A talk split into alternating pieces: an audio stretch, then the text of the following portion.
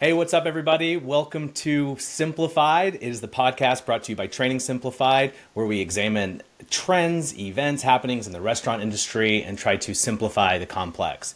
Today, I am really stoked to be chatting with Eric Oberholzer, who is a co-founder of Tender Greens, a fine casual brand that was based out of Los Angeles. He's also the author of a book called 10-Year Plan. And in 2019, he joined a creative agency, Cohere, where he acts as an advisor to founders of conscious brands. Eric, what's up, man? Welcome. Hey, happy to be here. How you doing? Let's just dive right in, because I live in Southern California. I'm in Orange County, so I've had the pleasure of being to Tender Greens, but not everybody listening, and not all the people where you live certainly have had the pleasure of doing that. When you walk into a Tender Greens, what makes it different than when you walk into other places? Well, I think, from the very beginning, Tender Greens was meant to be, sort of the place that you would feel as though you're at home, both in, sort of the residential style and design, but also the food, the kind of food that you would want to eat on a daily basis, if you had time to go to the farmer's market or the fish market and prepare it with the thoughtfulness and skill of a chef. So it's very simple food, but when you walk in, it's bright, it's airy, it's decidedly breezy, and it invites you to stay a while if you have time, but certainly will get you in and out if you're in a rush. And the kitchen's open. We really wanted to communicate that we had real chefs working, that we were cooking from scratch, and you'll be hit with the abundance of fresh produce and grilled meats right off the grill. So both visually and I think when you walk in, just the smell of the grilled meats and the clean smell of the produce is something that would be unique to Tender Greens. You mentioned that it's run by a chef, and that's something you guys are big on. Is you trained as a chef? You were a chef by trade originally, and what does that mean that each restaurant is run by an executive chef? Like how does that make it different than other fine casual or fast casual brands?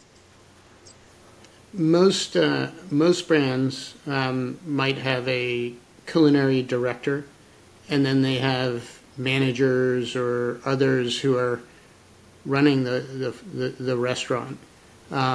We were very unique from the get-go, believing that we could build this brand based on an organic local supply chain. And the talent and attention to detail and passion for food that a chef brings to any restaurant, so that the restaurant was led more like a chef operator than a restaurant that was was sort of executing on somebody else's recipes, who was in a test kitchen somewhere. So that gave us a lot of culinary flexibility. If someone came in with live sea urchins, our chefs knew what to do with it. We, down in Orange County, where you're at, we had a farmer who was literally about a mile up the street from our restaurant in Irvine, and every morning he would harvest and then bring it over, and that would dictate the specials for the day for that one location. Wow. we were able to really innovate at the location level, and it was only done because we had the chefs who had the same pedigree as me and Matt. That's really amazing, and that's putting a lot of trust in a lot of different chefs when you start to grow, right? When you start to scale, and when you get to the point where you and Matt can't be in restaurants every day, and you're relying on a leadership team. Yeah. Does that change things as you started to grow? You know, we solved for that conceptually. So we had, both Matt and I had been, working for 10 years in California as chefs, had developed a lot of talent under us.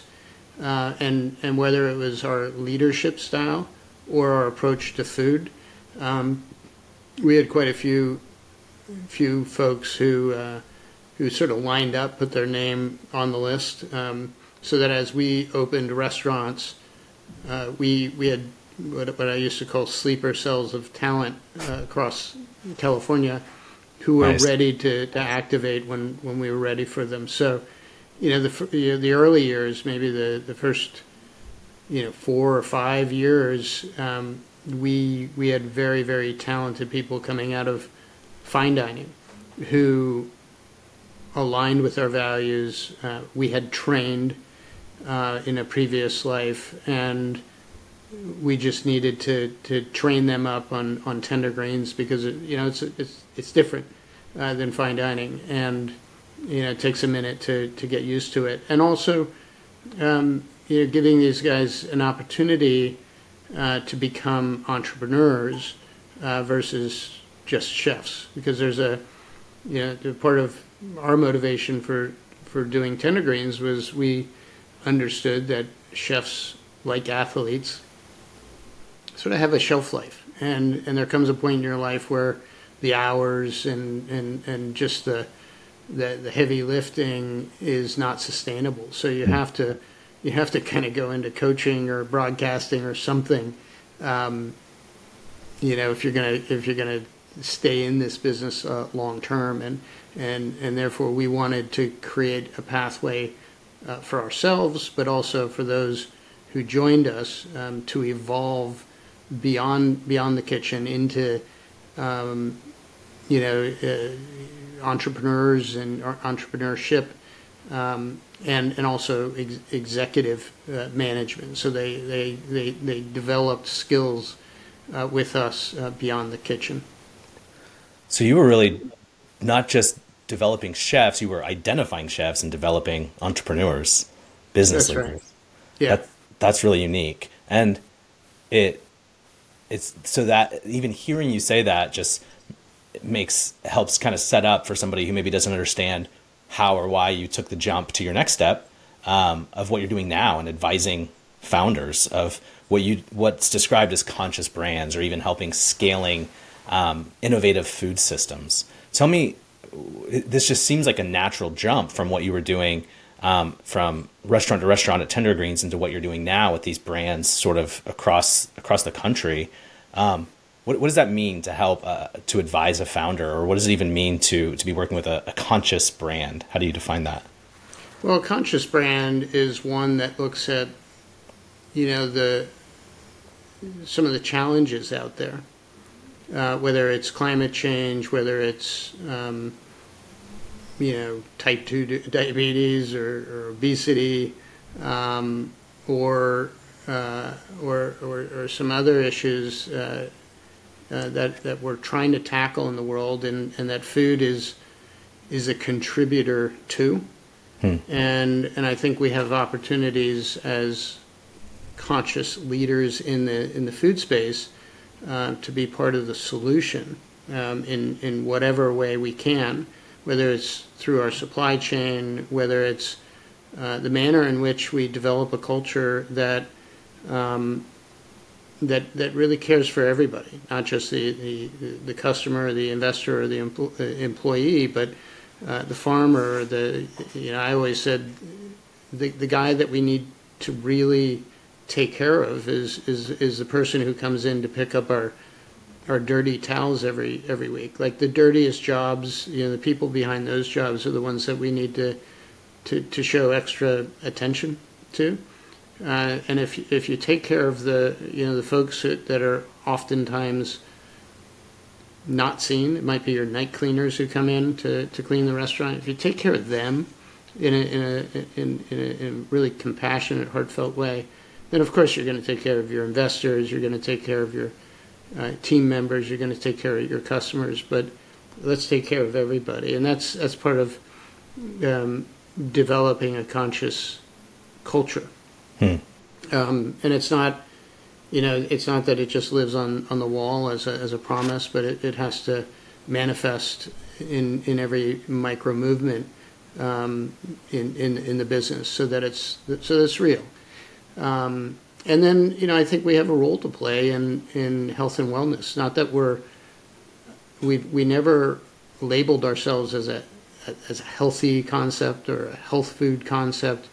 You know, it's okay to have moments of indulgence, and you should. But on the balance, we want to help people find better pathways to wellness through food, and if you're committed to that, without being, you know, sort of preachy or prescriptive, you can really make a difference, and make money along the way, so that it is sustainable, so that you prove out that it's possible to deliver a great experience at a price that people can access and supports the world that we want to step into. So that's what we did with Tender Greens, and that's, you know, when I talk about conscious leadership or conscious brands, and you know, I borrowed that from John Mackey. You know, I didn't invent it. That's what I'm looking at. So I want to help people grow good behavior, and those, you know, I'm fairly selective in who I work with. Do you have an example of a brand that you feel like is just doing that really well right now? Maybe someone that you're working with, or someone that you aspire to work with, or you're modeling after? Yeah, I mean, I just, you know, had a session with these guys out of D.C. They have one little, you know, burger concept in D.C., and then they you know, they have two in the CAP Center, and then they're also rolling out a frozen organic potato company, like a fry, and it's, you know, it's fried in avocado oil. Their sourcing is from regenerative organic potato sources. And what they're aiming to do is show that you know on the Swizzler side that you can do better fast food. So people are going to eat fast food, you know, whether it's a burger or fried chicken or whatever.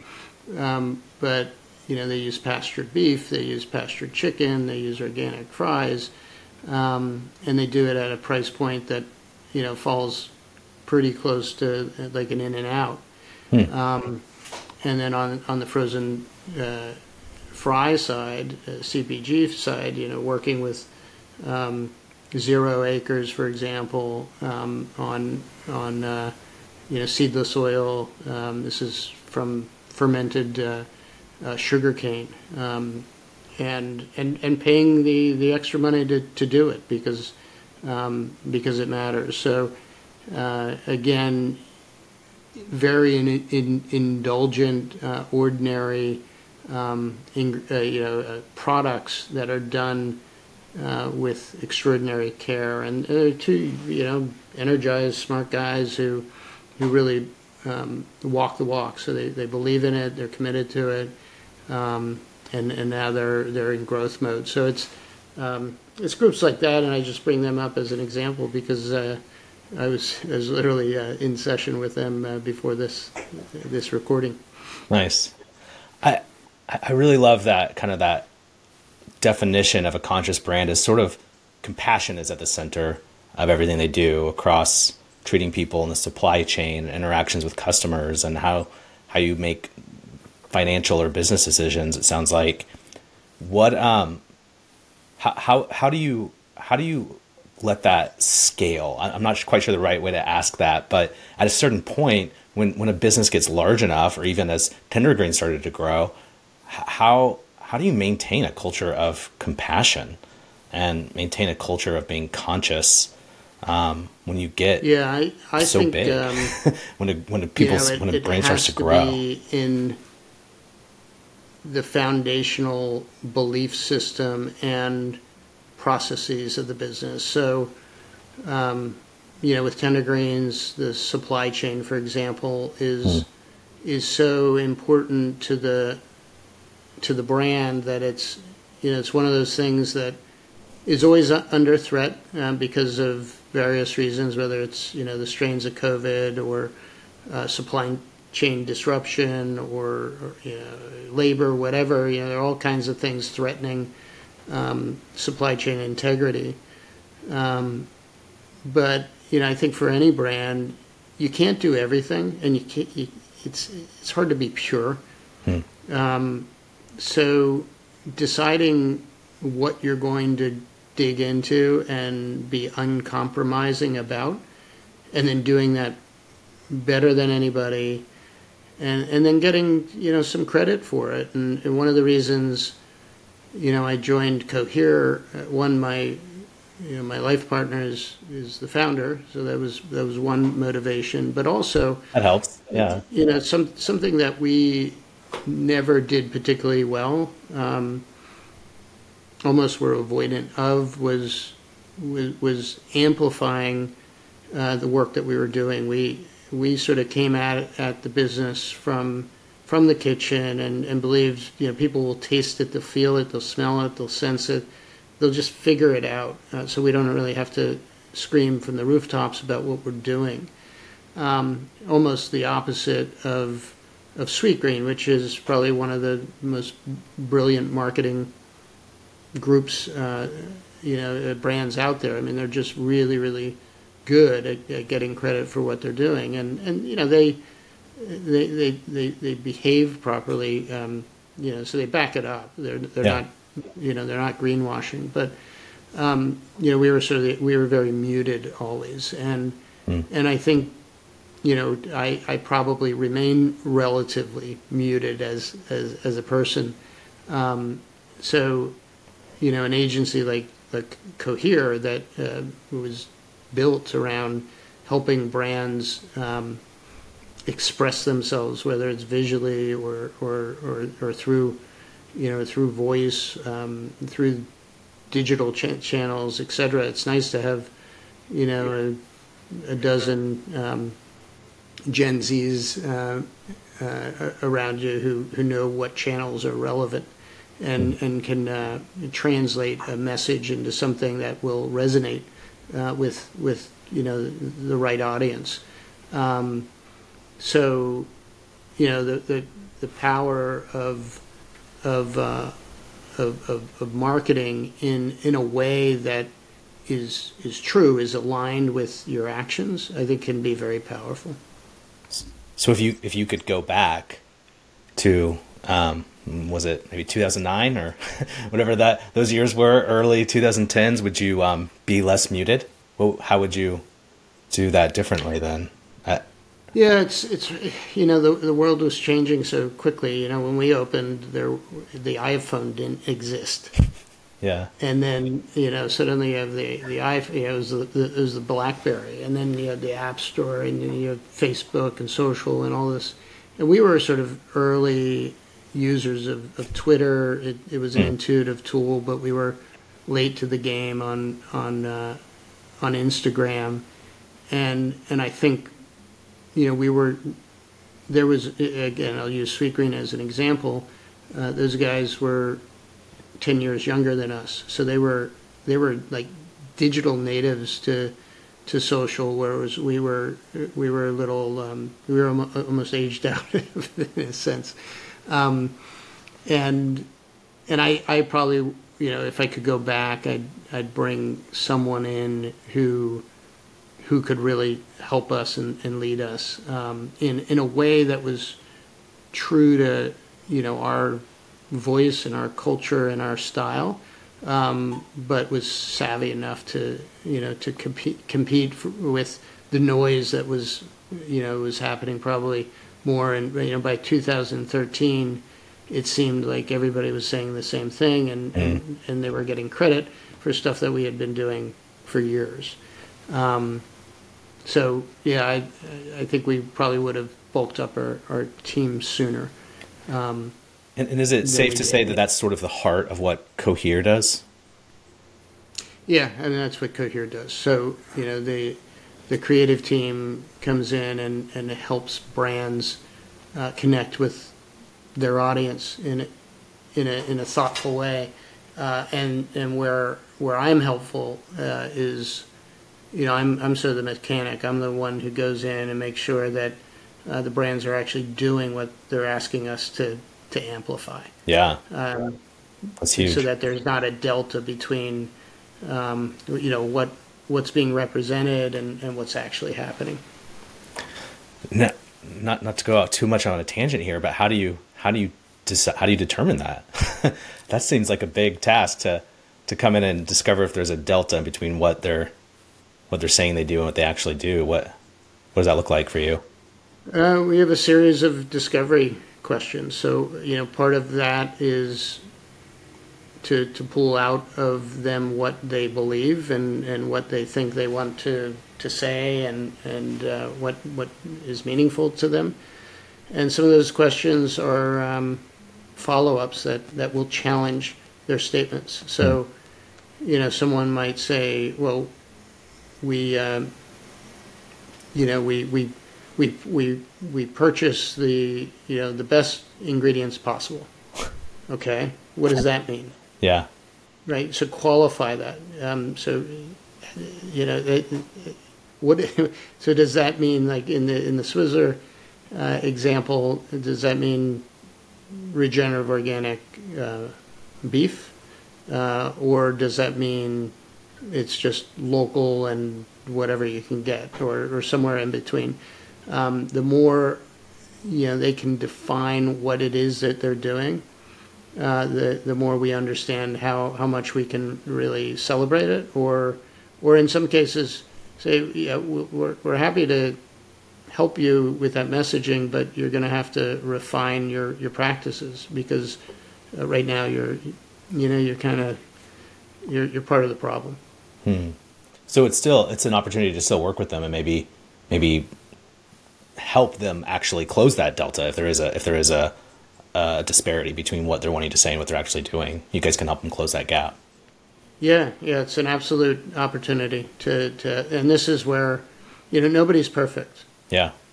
At all. So, you know, we approach, you know, every business as a process and a journey, and yeah, many times I feel like I'm a therapist to founders, you know, and I'm just helping them along, and sometimes that's tactical and sometimes that's philosophical or emotional, and oftentimes it's also creative.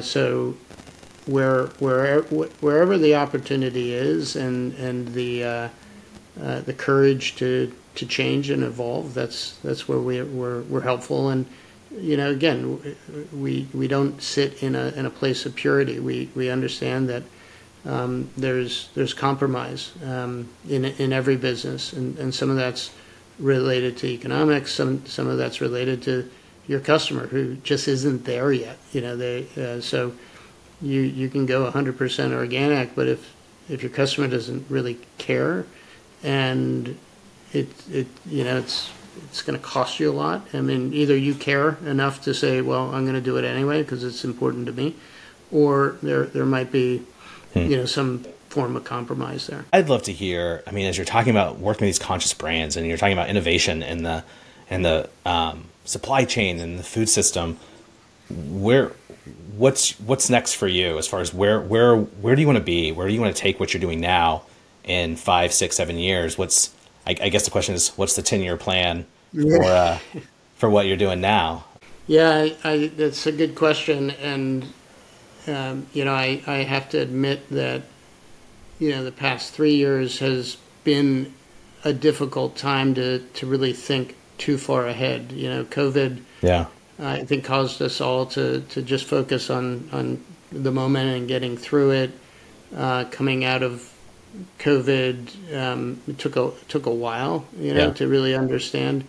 And I would say, we're living in the new normal, and it's easier to look ahead. The answer, broadly speaking, is around climate change or habitat loss as it relates to agriculture and food. So wherever I can make a positive impact on the environment, whether it's through agricultural choices or supply chain choices, logistics, packaging waste, that's really where my passion is centered, and that's really just an evolution of where I've always been, but it's become more intense. And I'll do that through policy, where I might have some influence or voice, and through other brands, whether I take an equity position in it, or I'm just the guide on the side, nudging folks in a direction where I feel it serves this higher purpose, which is to provide food that is earth curing. I think we're way past sustainability, and we really need to regenerate, rebuild back, whether it's planting more trees or reducing tillage. And then the second bit is around health and wellness. So I also, though I use the example of Swizzler, which is really fries and burgers and fried chicken, it's hardly healthy, and they know that. But can you do it in a more healthful way, whether it's for the planet or yourself, or moving more in the direction of plant-centered, and not necessarily. I don't so much advocate for plant-exclusive, vegan, vegetarian. Sure. Though I think there's a big role for it. But how do we get more of the plate centered on delicious plants and less on animal protein? And again, not advocating for a full elimination. And then managing anything that's ultra-processed, that's ultimately going to result in negative, health outcomes, and that includes the meat analogs like Impossible or Beyond, and I think they have a great role to play in the food system, but maybe overstated on the promise. So those, I would say, those two buckets are the big buckets, and deepening the results that from year over year I'm able to report that we're making some strides, whether it's more organic acreage and output, or greater reduction on use of single-use plastic, which is a bigger thing for me than even food waste, and that we start to provide people with alternatives so that they can live healthier lives through food. That's awesome. Well, I'm glad that you don't feel like you are muted now. Yes. I hope that we will continue to hear about these efforts, because it's so, I don't know, it's important, and it's valuable, and it's awesome to see you passing on that to other founders, kind of even, I guess, the next generation, for lack of a better way to say it, to get, to help other people kind of do the same, to take care of our most valuable resource here. I also want to ask you one more thing. You mentioned that you were calling from your farm in New Jersey. Tell me about farm. What are you out there? Are you like plowing the earth? Are you milking cows? What are you doing over there? Well, it is you know, it is a farm. We are not farming commercially currently. It's very hard to make money with a small commercial farm. We've 12 acres, but we have a very, very legit garden, I would say. Nice. So sort of a market garden, and you know, we have ambitions to specialize. We've been here 3 years. Moved from Brooklyn to Princeton, New Jersey, from an apartment to a 12-acre farm and a house that is 300 years old, nice. Stone house. So, it sounds a little cliche to make that journey, but yeah, it's the challenge with farming, much like a restaurant, is it can take many generations to figure it out, and the loss of family farms and the transfer of knowledge from and land. From one generation to the next is a shame, because it's hard. I mean, from year to year, the seasons, you have a dry year, you have a wet year. We farm, or we grow 100% organic, so there's no inputs, you have to, it's an ongoing lesson in failure, to be honest, but it's also a point of passion. I do a garden walk every morning with the dogs, and nice. It's like a walking meditation. And during the growing season, it's it's full-time job. It's a lot of work. How often are you cooking these days? Every day. So yeah. We grow. We're mostly growing for the house, and trade with others. I just had a neighbor drop off a lamb, so each autumn I get a lamb for the winter, and just knowing where your food comes from, whether it's your own plot of land or the neighbors, is pretty cool. So we almost always eat in and cook in. That's awesome. Well, thank you for the work that you're doing, and for your perspective. I appreciate it, and thank you for having a Tender Greens 2 miles from my house that I get to frequent. I'm a fan, so thanks for chatting with me, and look forward to hearing what you do next. Well, thanks for having me on, and thanks for continuing to support Tender Greens. Thank you, Eric.